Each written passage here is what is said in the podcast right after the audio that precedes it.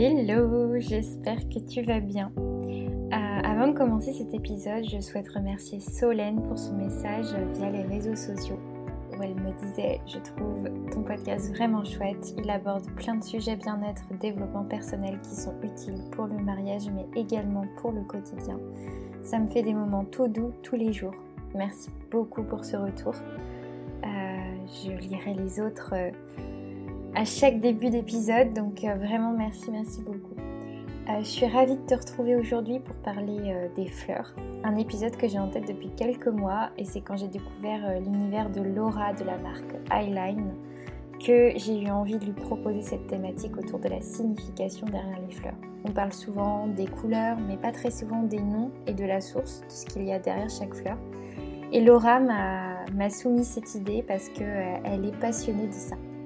Bienvenue sur le podcast Une belle journée, le podcast du mariage, du bien-être et du sens. Je suis Emeline, fondatrice de Birds et professeure de danse intuitive.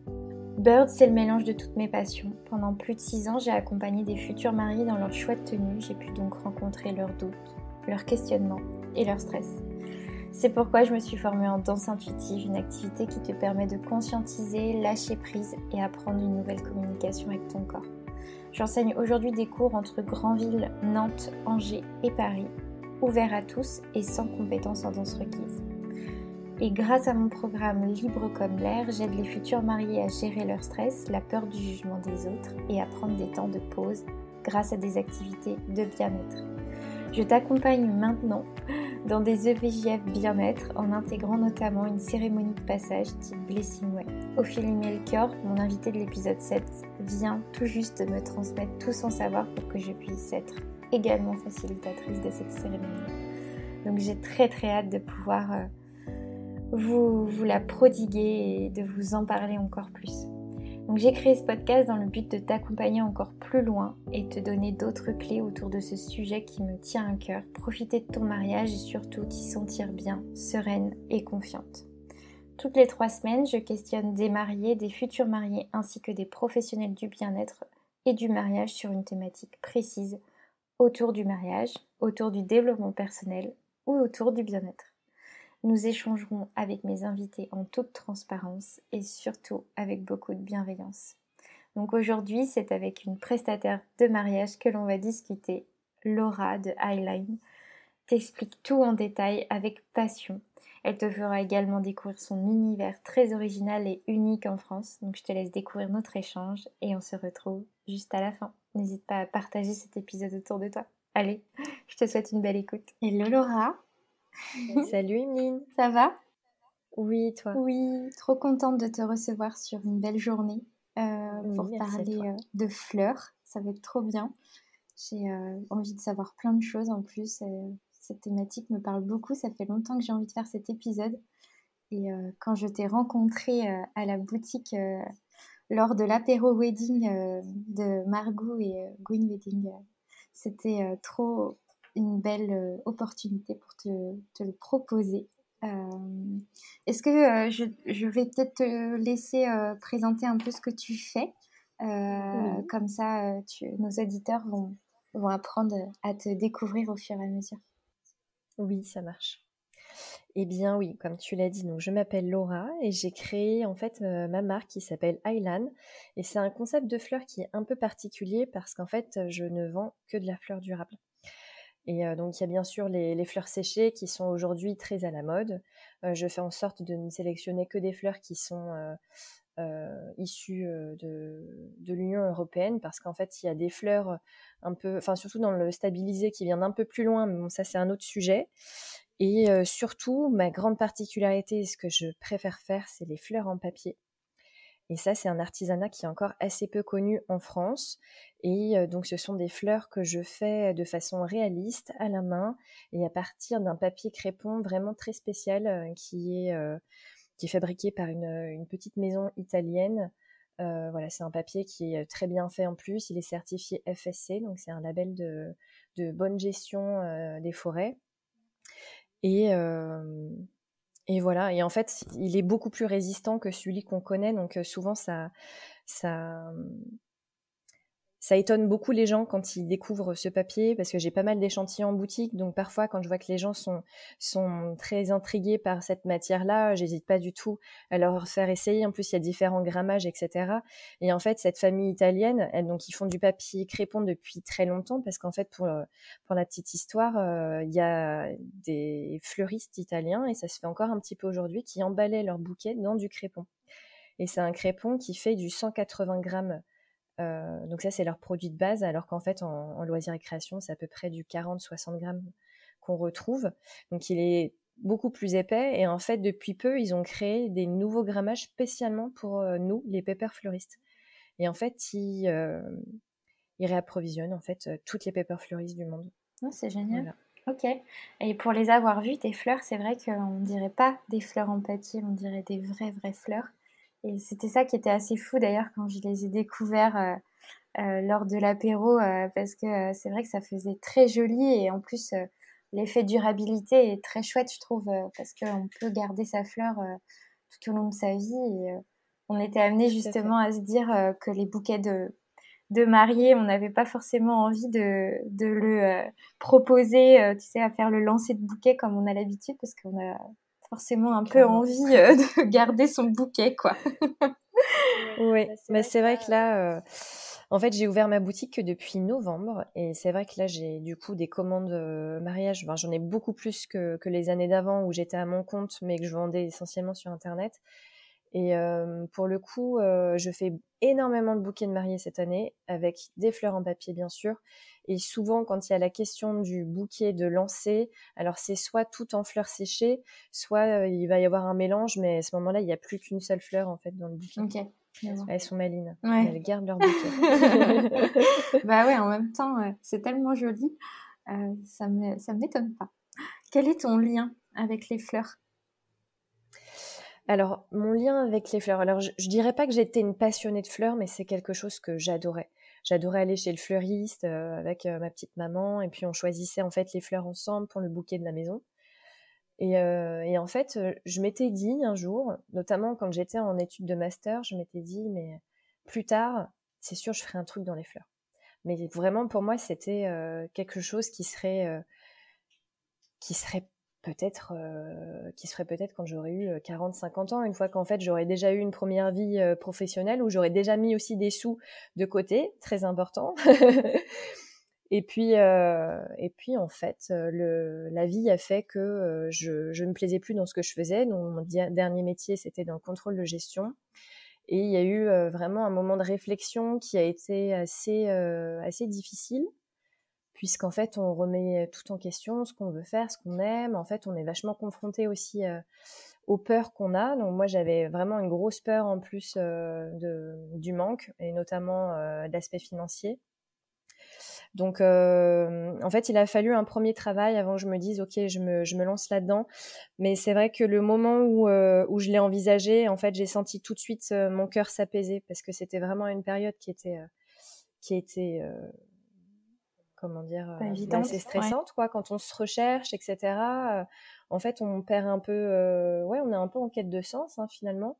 Et quand j'ai pensé à la fleur, ouais, il y a eu une sorte d'apaisement. Je me suis dit, tiens, bah, ça vaut peut-être le coup, en fait, que j'essaye. Et c'est comme ça que je me suis reconvertie au métier de fleuriste. Ok. Donc, tu as commencé tout de suite la fleur en papier ou alors as... Pas du tout. Ah, pas du tout. Même la fleur séchée, hein, moi, à la base, c'était que la fleur fraîche qui m'intéressait. Euh, après, j'ai fait mon CAP donc en alternance pendant un an. J'ai fait chez, euh, chez un fleuriste parisien qui est pas mal connu, en tout cas pour ceux qui s'intéressent à, à, l'écologie. et donc, c'était chez les Désirés. Et euh, les Désirés, en fait, c'est les premières à avoir fait 100% fleurs de France et de saison, en fait, à Paris. Et en fait, c'est elles qui m'ont fait aussi découvrir la fleur séchée, que j'aimais beaucoup. Et j'aimais beaucoup faire des accessoires, justement, pour les mariages. Et euh, du coup, la fleur en papier, elle est venue euh, à cause de ça. Parce qu'en fait, à cette époque-là, on avait beaucoup de mariés qui voulaient des couronnes à la Frida Kahlo, donc des énormes couronnes euh, en fleurs fraîches. Et en fait, ça, on avait tendance à pas leur conseiller parce qu'en fait, on se rend pas compte, mais ça a un certain poids sur la tête. En fait, les fleurs fraîches, c'est assez lourd. Ce qui fait qu'en fait, ça glisse aussi sur la tête. Donc, potentiellement, ça peut quand même ruiner une coiffure. Et puis après, effectivement, bah, il y a l'aspect durabilité, quoi. À la fin de la journée, elle est, ou même avant, hein, ça dépend de la, température qui fait le jour de votre mariage, mais bah, elles sont toutes fanées, quoi. Et donc, moi, je faisais déjà des fleurs en papier, en fait, quand j'avais 8 ans, donc toujours en papier crépon, mais avec un crépon standard, et beaucoup plus simple. Et je m'étais dit, bah tiens, il y a peut-être un truc à faire. Je m'étais dit, ça pourrait être cool de faire des couronnes avec des fleurs réalistes en papier crépon. Et euh, donc j'ai fait des recherches et euh, je me suis rendu compte qu'il y avait une grosse communauté aux États-Unis notamment où elles sont des milliers à faire de la fleur en papier mais vraiment ultra réaliste. Euh, moi je pousse pas trop le détail parce que j'ai quand même envie qu'on voit que c'est des fausses fleurs, qu'il y a quand même l'aspect artisanal qui soit derrière. Mais autant les paper fleuristes aux États-Unis elles font tout de A à Z le feuillage, les petites fleurs, tout ce qui va être branchage, etc.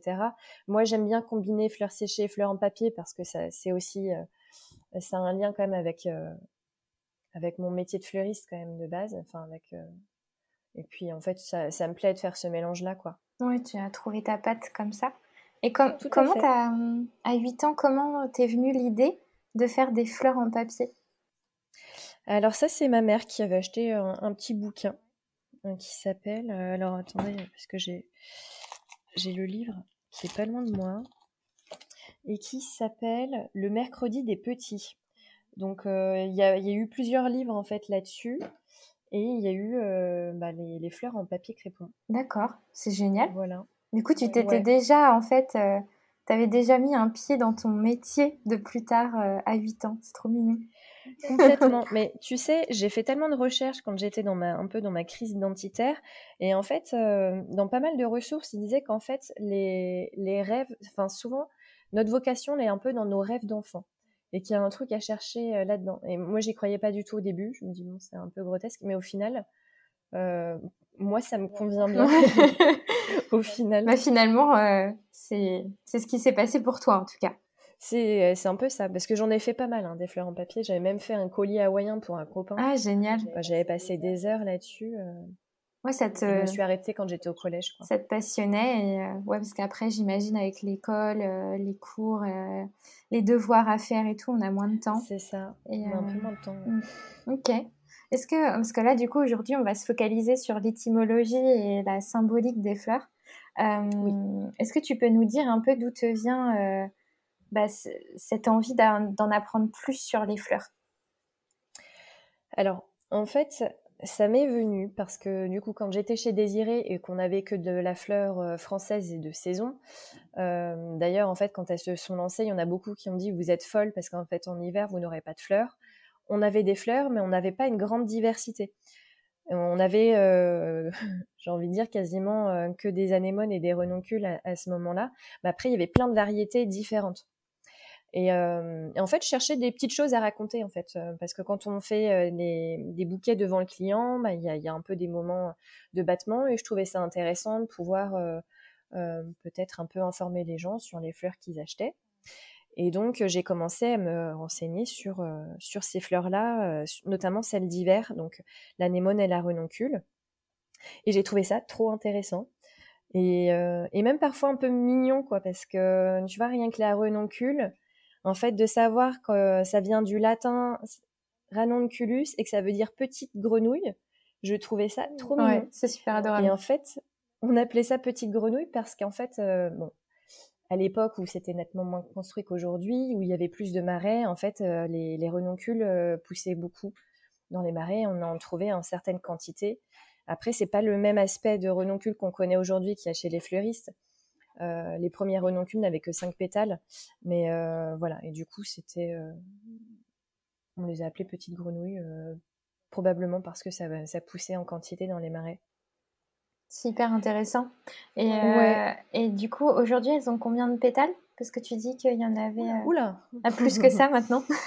ah oui, il y en a nettement plus. En fait, il y a la renoncule asiaticus, ou qu'on appelle aussi de fleuriste. Donc, c'est la pivoine boule. Euh, celle qui s'ouvre bien là. Alors moi, quand je l'ai fait en papier, déjà, je mets entre 70 et 80 pétales. Et euh, je pense que la nature en fait plus. ah ouais, d'accord. Mais pourquoi alors du coup il y a eu cette évolution de pétales sur la renoncule? Est-ce que tu le sais? Tu sais, les, fleurs, elles ont tellement été hybridées euh, au cours de l'histoire. Tu vois, pour les pivoines, c'est pareil. En fait, à la base, la pivoine, elle avait que cinq pétales, pareil. Et puis, en fait, il y a eu pas mal d'hybridation. On voulait probablement des fleurs plus fournies. Tu vois, pour les roses, c'est pareil. Tu vois, ça a commencé avec une églantine et aujourd'hui, euh, donc il y a que cinq pétales. Et aujourd'hui, on a une variété euh, faramineuse en fait de, de roses. Ouais. Quand tu dis églantine, c'est le premier mot qu'on a utilisé pour rose ou non? Alors ça, c'est une bonne question. Honnêtement, j'en sais rien. En fait, euh, je pense que c'est parce que c'est une variété de, de roses. Euh, voilà. Ok. C'est tout ce que je peux dire. Ok. D'accord, non, non, mais c'est intéressant parce que des fois, euh, voilà, quand tu dis des mots, c'est intéressant d'aller plus loin. C'est pour ça que je te posais cette petite question. Oui, non, les glantines, je suis pas allée chercher. Euh, peut-être justement en parlant un peu des définitions des mots, est-ce que tu peux nous dire peut-être ce que ça, enfin, dans quel contexte ou dans quelle vision tu vois l'étymologie euh, Pourquoi on parle d'étymologie de la fleur et qu'est-ce que tu vas nous en dire par rapport à, par rapport à ça? Est-ce que tu peux euh, rappeler peut-être aux auditeurs? Alors l'étymologie, en fait, c'est euh, la définition d'un mot, tout simplement. Enfin, c'est euh, la source plutôt d'un mot. donc, comme pour la renoncule, j'avais dit que c'était ranunculus. Si je prends un autre exemple, par exemple sur l'anémone, anémone vient du grec anémos, et anémos, ça veut dire fleur du vent. Et, et du coup, en fait, c'est ça qui est intéressant, je trouve, dans l'étymologie, c'est de savoir en fait ce, ce, ce, que ça veut dire derrière. Mais c'est valable aussi pour les prénoms, tu vois.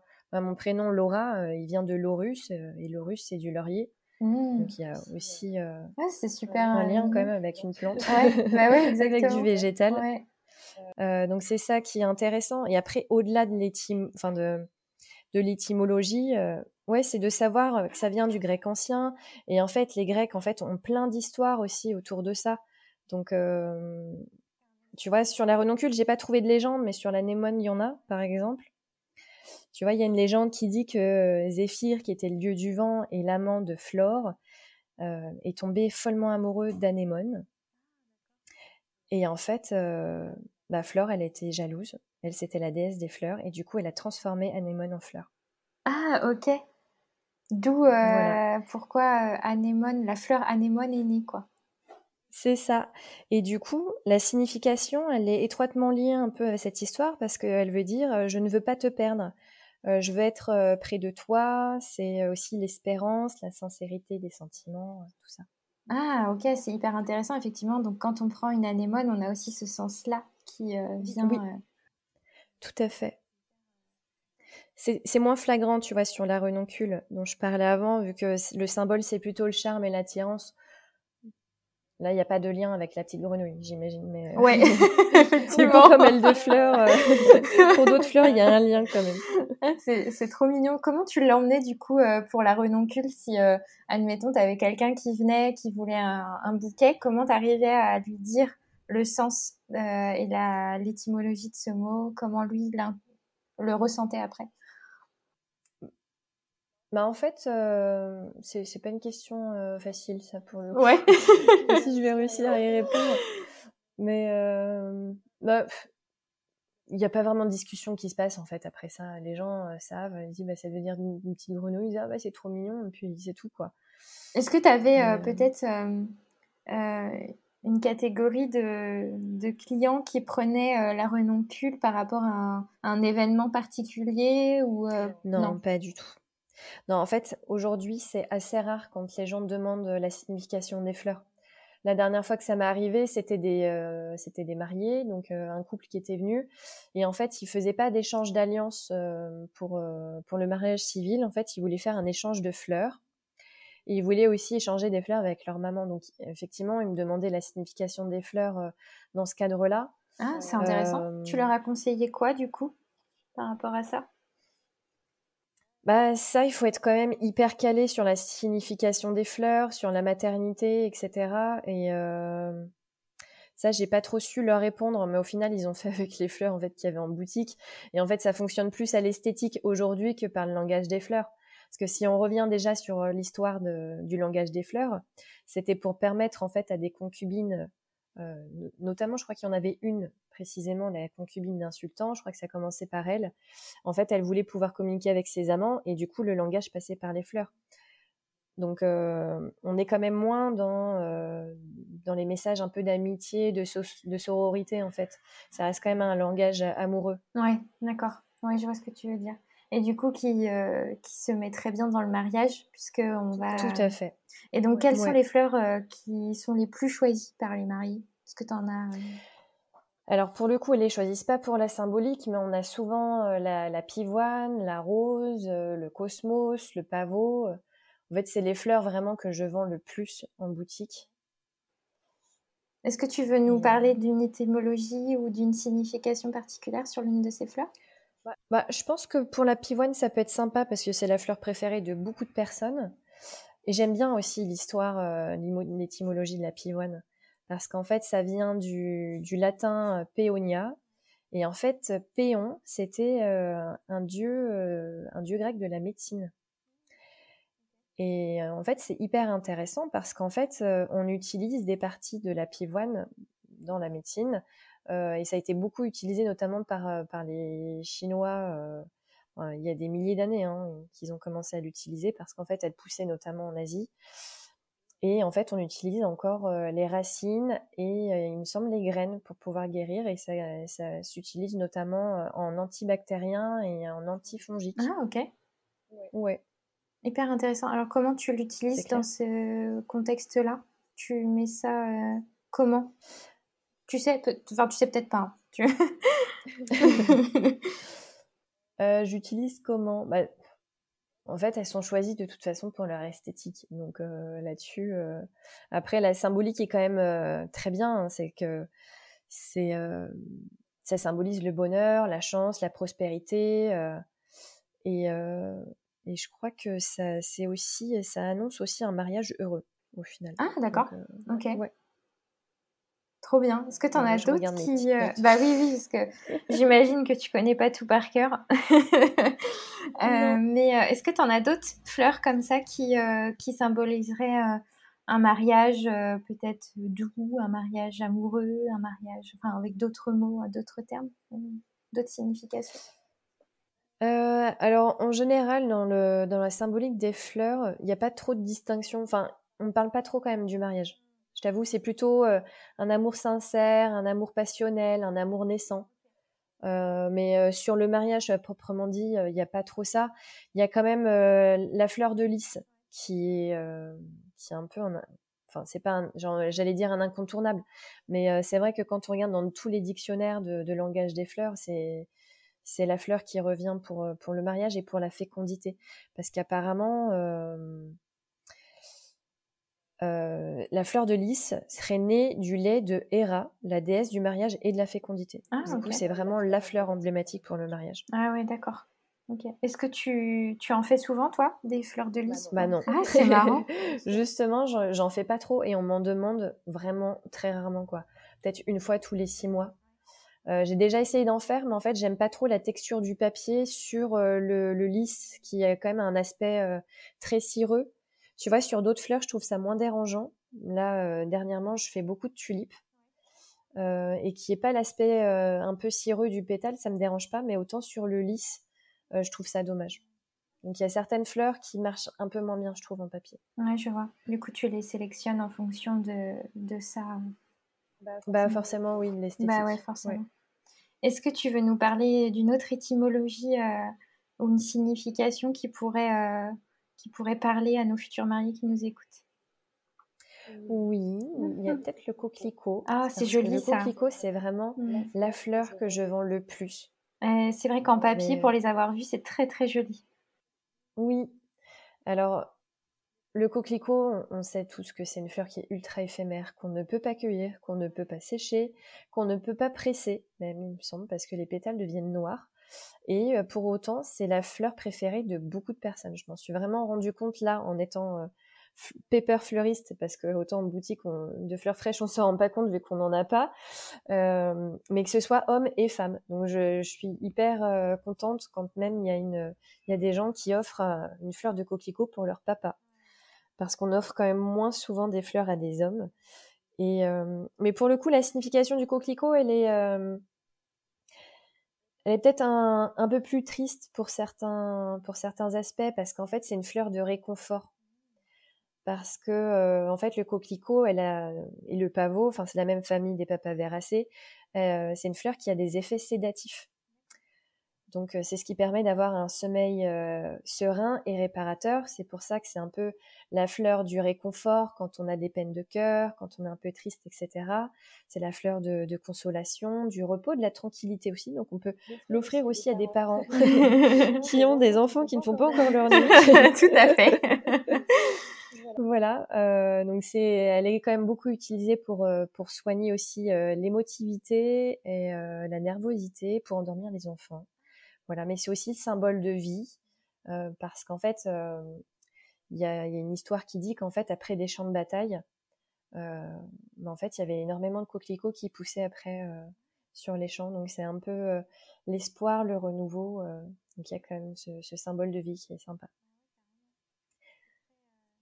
C'est très sympa de savoir ça. Moi, ça me plaît bien. Tu vois, je me dis, si un jour j'ai des euh, jeunes parents qui viennent d'avoir euh, un enfant, ça peut être hyper gentil euh, et joli de, de leur offrir une fleur de coquelicot. tu vois, ouais. je trouve ça cool. Puis peut-être un sirop de coquelicot aussi, pas. Ouais. Pour dormir les enfants. exactement. Est-ce que tu en as d'autres comme ça? Est-ce que j'en ai d'autres Je vais passer la, la rose et la tulipe, parce qu'en vrai, les significations, on les connaît, je pense déjà bien. En fait, il n'y a pas de signification sur la variété parce qu'il y en a trop, mais la signification, elle vient sur la couleur. Donc, je pense qu'après, ça, c'est quelque chose qu'on connaît tous. Enfin, le rouge, c'est la passion, euh, l'intensité des, sentiments. Euh, que le, blanc, ça va être euh, la sincérité, la pureté des sentiments, etc. voilà. Donc, ça, c'est vraiment des fleurs particulières où la symbolique est vraiment rattachée à la couleur. C'est pareil pour la tulipe. C'est pareil pour la tulipe, ouais. Mais euh, la tulipe, ce qui est, enfin, si je peux raconter une anecdote sur cette fleur, c'est qu'en fait, son nom vient de, de tulbed, il me semble, en turc.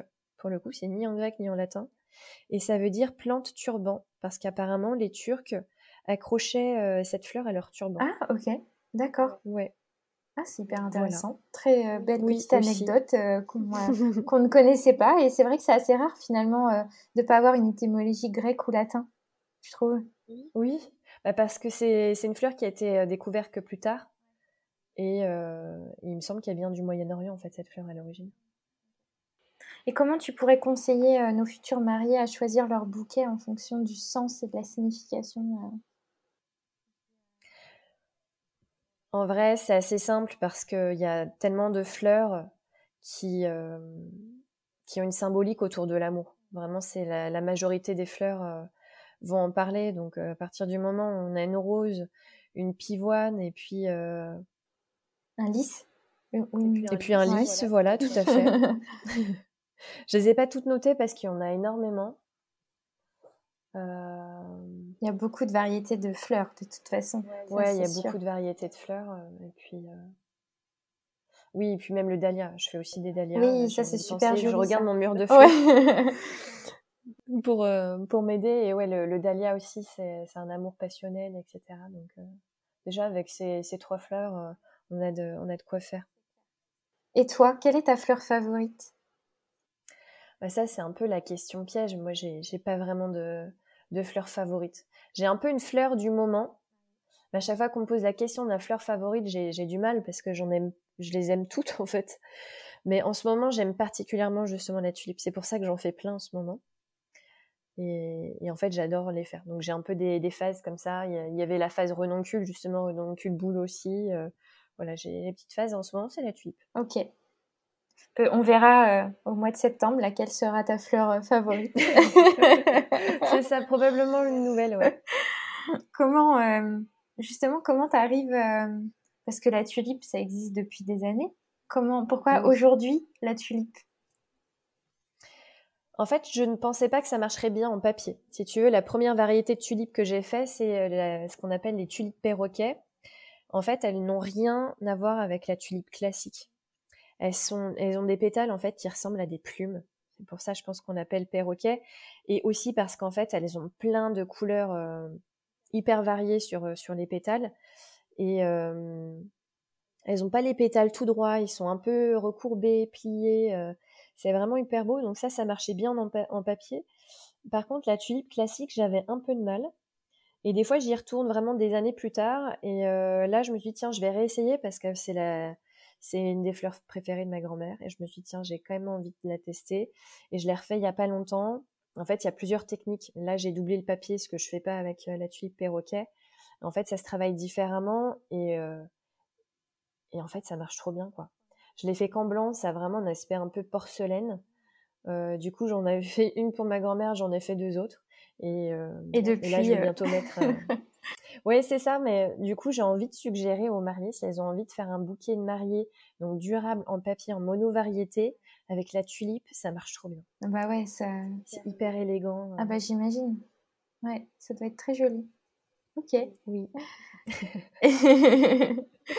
Est-ce que, parce que j'avais vu que tu faisais quelques ateliers au VJF, est-ce que pour ces ateliers-là, tu, euh, conseilles euh, peut-être une fleur euh, particulière pour cet aspect justement de, partage avec sa tribu, enfin ses proches proches pour bah, célébrer ce passage un peu qui, qui se fait entre bah, la, vie de femme célibataire à la vie en couple et future et mariée?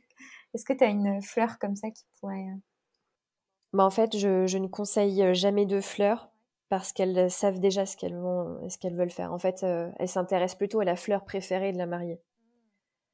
Donc c'est plutôt ça qu'on fait en atelier et c'est souvent la, la pivoine. Ah, c'est souvent la pivoine? Ah C'est souvent la pivoine. Ah, c'est rigolo. Il n'y en a pas eu une autre un peu originale qui euh, sortait de... Si, on m'a demandé l'arôme aussi, enfin ou le cala. Donc c'est rigolo parce que en fait c'est une fleur euh, qui a juste donc une espèce de protubérance jaune au milieu et il y a juste un pétale, qui est d'ailleurs pas un pétale, c'est ce qu'on appelle une spate. Et donc on m'a déjà demandé ça et je l'ai fait que pour cet atelier. Donc parfois je fais vraiment des choses euh, vraiment sur mesure. Ouais, ouais tu t'adaptes en fonction de ce qu'on te demande et. Euh, c'est ça. Donc je dis pas non tout le temps parce que j'aurais pu dire non parce que je la faisais pas. Je me dis tiens par curiosité je vais essayer. Et voilà. Et quand ça marche en tout cas tu y vas. Oui, oui, Parce que quand tu vois que ça marche peut-être pas, ou que c'est moins joli, ou, euh, ou ça rend bah, pas comme tu veux. Le but, c'est je veux pas qu'elle reparte déçue de toute manière. Donc, euh, après, souvent, j'envoie la photo aussi pour voir si ça, si ça leur correspond ou pas. Oui, bien sûr. Et l'idée des ateliers comme ça, c'est euh, tu leur montres comment fabriquer la fleur? Tout à fait. Euh, donc en, fait en boutique, euh, j'en fais pour les EVJF bien sûr, où je me déplace d'ailleurs. Euh, après j'en fais en, en boutique, j'en fais au moins deux par mois et on y va vraiment étape par étape. Donc je leur montre, on fait ensemble, on revoit ensemble s'il y a besoin, etc. Je les guide et on s'attend toutes. Donc mais ce qui est rigolo, c'est qu'en fait, même si on a les mêmes patrons, on n'a jamais la même fleur. c'est vraiment très rare, ouais. Il y a quelques rares fleurs où on finit avec la même, notamment pour la jonquille. Mais sinon, tu vois, la, la, pivoine, c'est assez rare quand elles ont la même fleur que moi. Et en général, il n'y a pas deux pivoines qui se ressemblent. Ah, c'est intéressant. C'est assez rigolo. Ouais. Tu penses que c'est lié à quoi? Alors, il y, a plein d'étapes euh, de façonnage des pétales. En fait, parfois, on va pas oser creuser le papier. Euh, parce que c'est ça la magie du crépon, c'est que justement en fait toutes les petites rainures, elles permettent de, donner des, bah, les vraies formes de pétales. On va venir euh, creuser, incurver. Donc il y a plein de, petites étapes comme ça. Et en fait, en fonction de si on incurve trop, si on incurve pas assez, en fait déjà ça va changer l'aspect des pétales. Ouais. Fonction Ah oui, ça paraît logique quand tu le dis. Tout à fait. Quelles sont les questions qu'on te pose le plus souvent? Peut-être les peurs, les craintes, euh, les doutes concernant le, bouquet de mariage? Les craintes, euh, c'est c'est pas évident. En fait, déjà, elles partent sur quelque chose qui est assez nouveau. Donc moi, j'ai toujours un bouquet de démonstration en boutique. Euh, souvent, on veut me l'acheter d'ailleurs. Mais je dis non. Celui-ci reste là, j'en ai besoin. Euh, donc elles sont là. En fait, le mieux c'est de venir en boutique quand on a des appréhensions parce qu'elles euh, elles peuvent le prendre dans leurs mains, elles peuvent voir dans le miroir ce que ça donne devant elles au niveau du format, etc.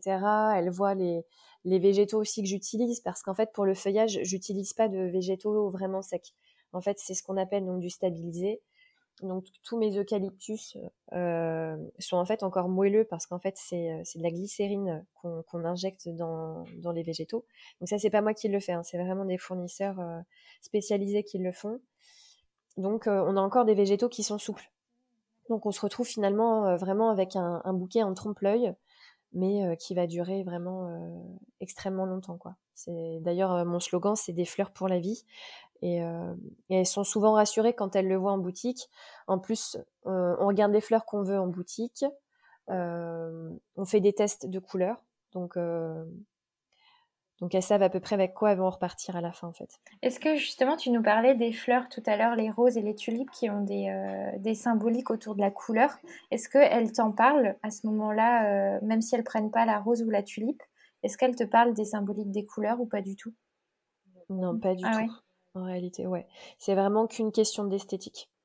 Ok. Souvent, elles ont peut-être même en, en, tête un thème et du coup, elles font en fonction Tout à fait. de leur thème. Mais même parfois, elles ont une thématique pour le mariage, mais pour leur bouquet, comme c'est quelque chose qu'elles veulent conserver chez elles et que ça va être un objet déco, euh, parfois, il n'a rien à voir avec la thématique du mariage. Ah oui, elles font en fonction de leur déco ou de leur goût personnel. Ouais, de leur déco et, et de leur goût personnel, complètement. De toute façon, sur une robe blanche, tu peux tout mettre, quoi. C'est clair. Quel est le, le bouquet le plus fou que tu as eu peut-être? Le bouquet le plus fou? Bah, J'en ai pas vraiment eu. J'ai eu une demande d'un bouquet fou et j'aurais voulu euh, qu'il se fasse en vrai. C'est un bouquet cascade. Euh, c'est le genre de bouquet qu'on ne fait plus du tout. C'était vraiment euh, le bouquet à la mode, je pense, dans, dans les années 80. D'accord. Et ça consiste en, fait, en quoi un bouquet cascade? Alors un bouquet cascade, en fait, il est assez petit, assez rond, et en fait, il y a des, des chutes, des tombées en fait de feuillage sur le devant du bouquet. Et donc ça se faisait beaucoup avant avec justement des les calas dont je parlais avant. Parce qu'en fait, euh, la tige, elle est assez souple. Mais en fait, aujourd'hui, on ne fait plus du tout les bouquets comme on le faisait avant. Parce qu'à l'époque, dans les années 80, toutes les fleurs étaient tigées. Donc en fait, il n'y avait plus de tige naturelle. Il n'y avait plus que la tête de la fleur euh, ce qui permettait en fait euh, de, de, manipuler beaucoup plus facilement en fait un bouquet. Donc, ce qui permettait de faire en fait ce bouquet cascade. Et moi, avec euh, les fleurs en papier, j'ai complètement possibilité de faire ça vu que mes tiges sont en métal. Donc, les tiges sont ultra flexibles. Donc, j'aurais voulu qu'elle me dise oui, mais en fait, elle avait un, un, une limite de budget et ça rentrait pas dedans. Ah mince. Ok. Aussi, c'est hyper intéressant. Je, ne connaissais pas le bouquet cascade. Ça peut donner des envies à des futurs mariés qui nous écoutent euh, d'avoir envie de, euh, de, se lancer. Bah, c'est rétro. Ah ouais ce qui est rétro est à la mode, donc peut-être que ça reviendra. Mais c'est vrai que là, la mode en ce moment, moi je fais quasiment que ça, c'est du bouquet champêtre. Ouais. Et donc avec euh, qu'est-ce, quand même. Qu'est-ce que tu appelles champêtre? Parce que du coup, il y a tellement de. Alors champêtre, c'est complètement à l'opposé du bouquet rond où rien ne dépasse. Donc là, on veut avoir un bouquet hyper naturel, un peu comme si on était allé le glaner euh, dans, dans, un champ. Donc on a le feuillage qui va venir un peu dépasser, on va avoir des hauteurs de fleurs qui vont être différentes.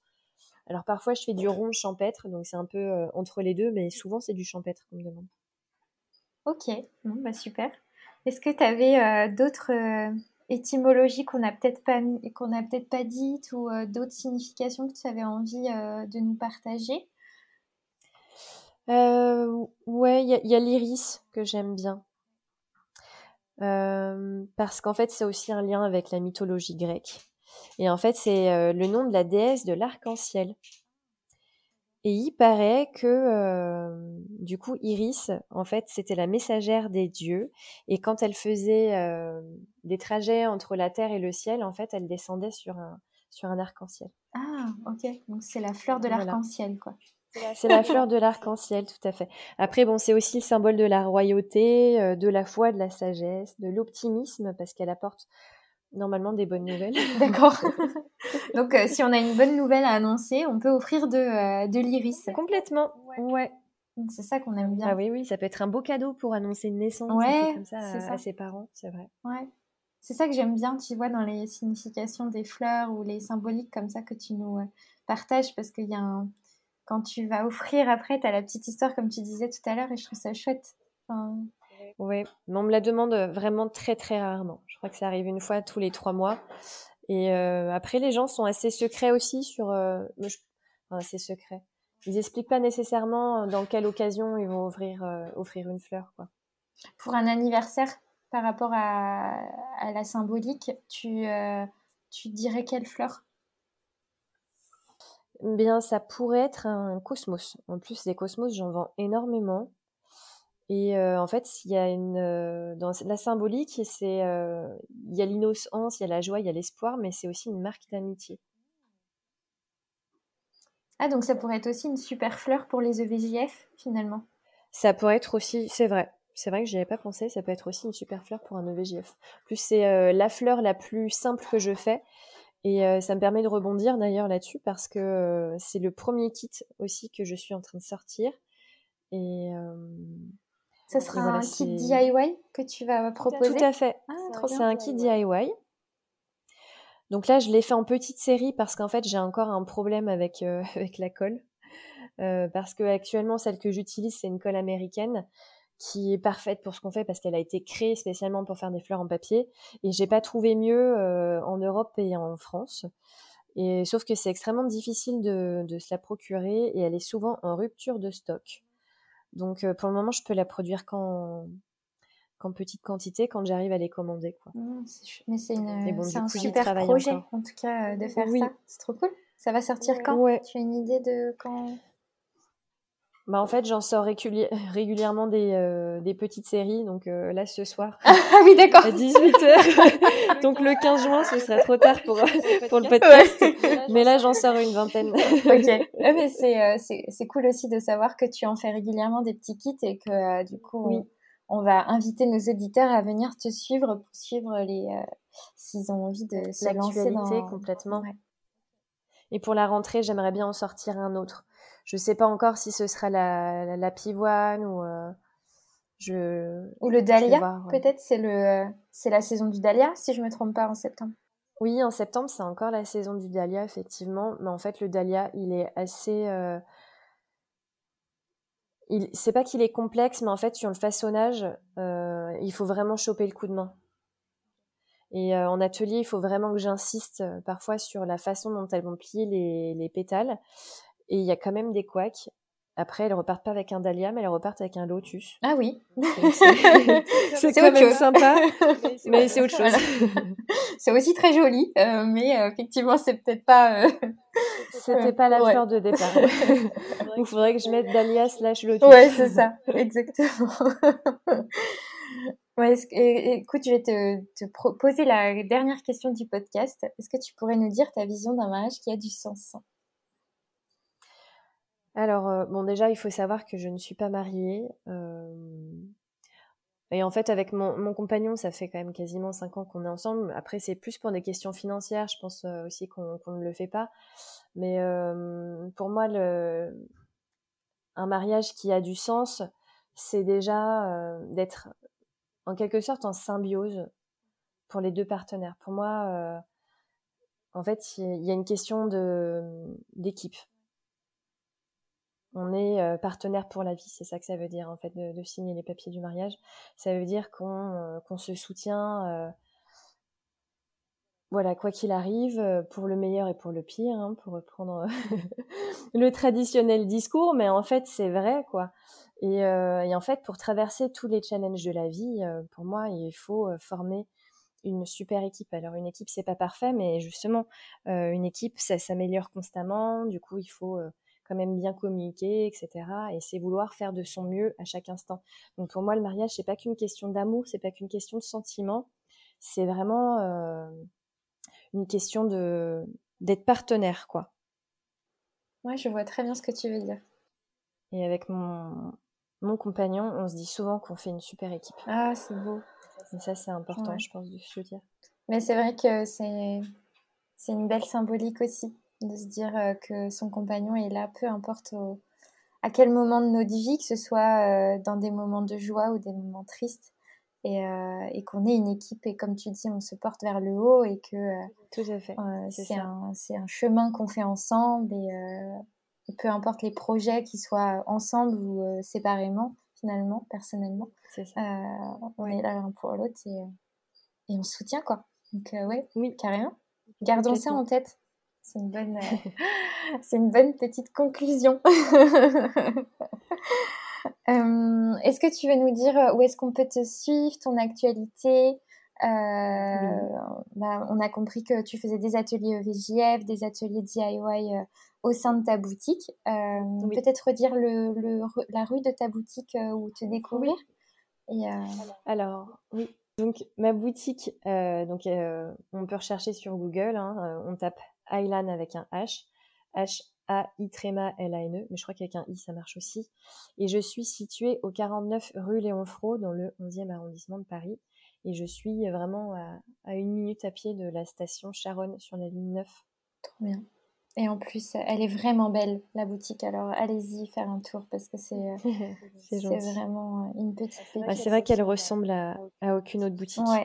Et c'est vrai que bah, le soir où tu étais venue euh, pour, euh, pour la, rencontre avec le réseau Margot, c'est que, en fait, actuellement, je, pense hein, que je suis vraiment la seule boutique en France à, ne faire que de la fleur durable comme je la fais moi, donc avec euh, des fleurs séchées et de la fleur papier. Bah, je crois. c'est unique en son genre normalement. Oui, c'est hyper original. Euh, c'est euh, c'est vraiment un bouquet en plus que vous allez pouvoir garder toute la vie. Donc, comme tu dis si bien dans ton slogan. Donc, ouais, moi je recommande chaudement en tout cas d'aller voir ton travail. Et même si vous n'êtes pas dans le coin de Paris, allez voir son site internet, son Instagram. Et Instagram surtout. Instagram, c'est vraiment mon portfolio. Euh, des fois, on me demande des photos, d'accessoires, de bouquets. Euh, en fait, je peux pas en envoyer mille euh, par email. la meilleure façon de, de, voir ce que je fais, d'avoir des inspirations, c'est vraiment de scroller mon, Instagram. En plus, je mets rarement deux fois la même photo, quoi. Même deux fois un même bouquet dans, dans, mon feed. Donc, voilà, Instagram, c'est vraiment la chose à regarder. je mettrai tout dans les notes de l'épisode, de toute façon. Euh, comme ça, euh, nos chers auditeurs pourront aller voir et puis euh, découvrir ton, ton beau, ton bel atelier, ta belle boutique et, et, et au moins, j'espère que ça pourra donner plein de fleurs en papier euh, pour les prochains mariages qui vont arriver. Bah oui, je te dirais si on vient me voir spécialement pour, euh, pour la symbolique des fleurs. Bah ouais, écoute, si ça peut euh, donner envie à certaines personnes de, faire leur, leur bouquet en fonction de la symbolique et de l'étymologie, ça peut être une idée, en tout cas quand on est perdu, qu'on ne connaît pas les fleurs. Voilà, ça peut être une, une version à proposer. Merci en tout cas pour